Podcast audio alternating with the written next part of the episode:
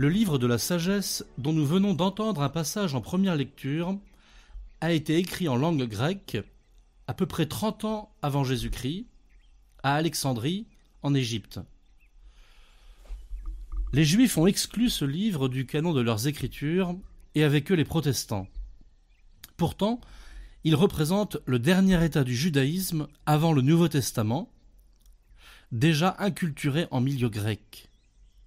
Il contient la révélation divine de l'Ancien Testament, parvenue à sa pleine maturité, relisant les grands événements de l'histoire sainte, l'Exode, les plaies d'Égypte, la traversée de la mer Rouge, la victoire sur l'armée égyptienne et la marche au désert.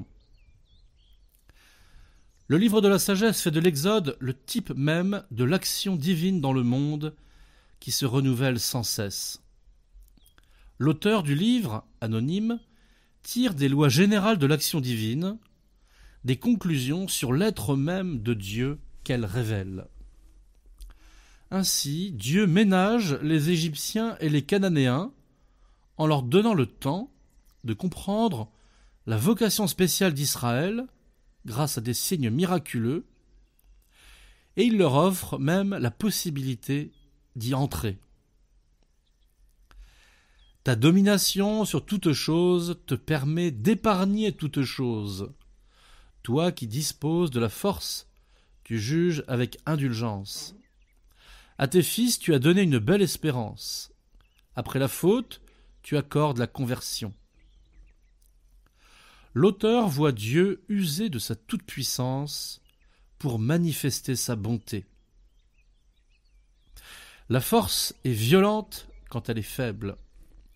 Elle se manifeste avec patience et douceur quand elle est véritablement puissante. On sait bien que la dureté de la force policière a toujours été le signe d'un pouvoir politique faible. Dieu est un Père plein de bonté et d'indulgence. Ta domination sur toute chose te permet d'épargner toute chose. Toi qui disposes de la force tu juges avec indulgence. Et notre lecture s'est achevée par cette affirmation magnifique. À tes fils, tu as donné une belle espérance. Après la faute, tu accordes la conversion. Le livre de la sagesse voit déjà en Dieu un Père. Nous sommes ses fils. Dans son infinie patience, sa miséricorde ne se lasse jamais d'attendre ses créatures. Telle est la belle espérance qui nous donne sa paternité. Nous sommes déjà aux portes de la nouvelle alliance avec ces affirmations du dernier judaïsme. Nous trouvons là la règle d'interprétation de l'Ancien Testament. Nous lisons les textes les plus anciens à la lumière des textes les plus tardifs et ultimement à la lumière du Nouveau Testament. Oui, quel profond mystère que la patience de Dieu. Lui qui est éternel, qui a tout créé d'une seule décision de sa volonté, d'une seule parole, il a voulu se révéler progressivement. D'Abraham à Jésus-Christ, il y a presque deux mille ans, en passant par la longue série des prophètes qui, génération après génération, se complètent les uns les autres sous l'inspiration du Saint-Esprit. À l'inverse, le Coran est censé avoir été révélé d'un seul coup, à jamais. Toute histoire du salut, toute temporalité, toute progressivité dans la révélation divine, et même toute patience de Dieu est exclue. Dieu exige tout tout de suite sans indulgence. De même, depuis Jésus-Christ, il y a encore deux mille ans, nous attendons son retour dans la gloire pour le jugement dernier, et l'histoire de l'Église nous semble passer par d'interminables revers, des querelles interminables. C'est le temps de la patience de Dieu qui conduit les événements d'une manière pour nous largement incompréhensible. Pourtant, nous dit Saint Jean, l'Esprit Saint mène peu à peu l'Église jusqu'à la vérité tout entière, et ajoute Saint Paul, elle qui est le corps mystique de Jésus-Christ, croit jusqu'à sa plénitude. Combien cette croissance est souvent à nos yeux, nous qui vivons le temps présent, mystérieuse. Mais nous en faisons aussi l'expérience dans nos vies. Nous soupirons, nous décourageons. Nous aurions tant aimé être saints rapidement, atteindre sans délai notre plénitude de grâce. Et des années après, nous nous traînons sans avoir le sentiment de progresser vraiment. Pourquoi tout prend-il tellement de temps? Cette temporalité longue fait partie de la faiblesse de notre chair, de notre insertion par notre corps dans les cycles longs de croissance. Mais ayons foi, l'Esprit Saint fait son œuvre à travers ces délais longs. Confions-nous à lui, à sa patience, à son action d'amour dans nos âmes.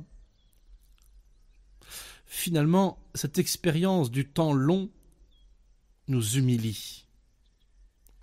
Et l'accepter fait partie de l'acceptation de l'humilité de notre condition humaine liée à la matière et au temps. C'est le but ultime que poursuit l'Esprit Saint en nos âmes, nous guérir de l'orgueil, toujours en révolte contre notre humble condition d'animal raisonnable et aimé par lui. Les trois paraboles de l'évangile de Saint Matthieu aujourd'hui ont pour point commun l'humble consentement à la temporalité longue qui accompagne toute croissance authentique du royaume des cieux ici-bas.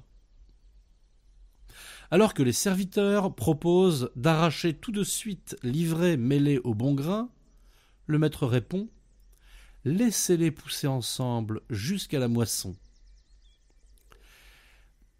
Et la deuxième parabole, la graine de moutarde croît lentement jusqu'à devenir le plus grand arbre du jardin, mais pendant tout le temps de sa croissance, elle paraissait peu de choses. Ainsi aussi, le travail du levain enfoui dans la pâte. Notre désir de justice et de vérité voudrait obtenir immédiatement ce qu'il entrevoit. Et le Seigneur Jésus renvoie au jugement dernier, à la fin des temps, la claire distinction entre le bien et le mal, la vérité et le mensonge. C'est la possibilité concrète de la damnation éternelle qui nous assure que justice sera rendue. Ils enlèveront de son royaume, dit le Seigneur, toutes les causes de chute et ceux qui font le mal. Ils les jetteront dans la fournaise. Là il y aura des pleurs et des grincements de dents. Alors les justes resplendiront comme le soleil dans le royaume de leur Père. Si le mal semble souvent triompher dans notre monde, le jugement dernier rétablira la justice véritable, nécessaire à l'honneur de Dieu et aux exigences de notre conscience morale. En attendant ce jugement dernier, méditons le maître mot de ce dimanche, patience. Patience à contempler dans la conduite de Dieu à notre égard, patience à exercer vis-à-vis -vis de nous-mêmes et dans nos relations avec les autres.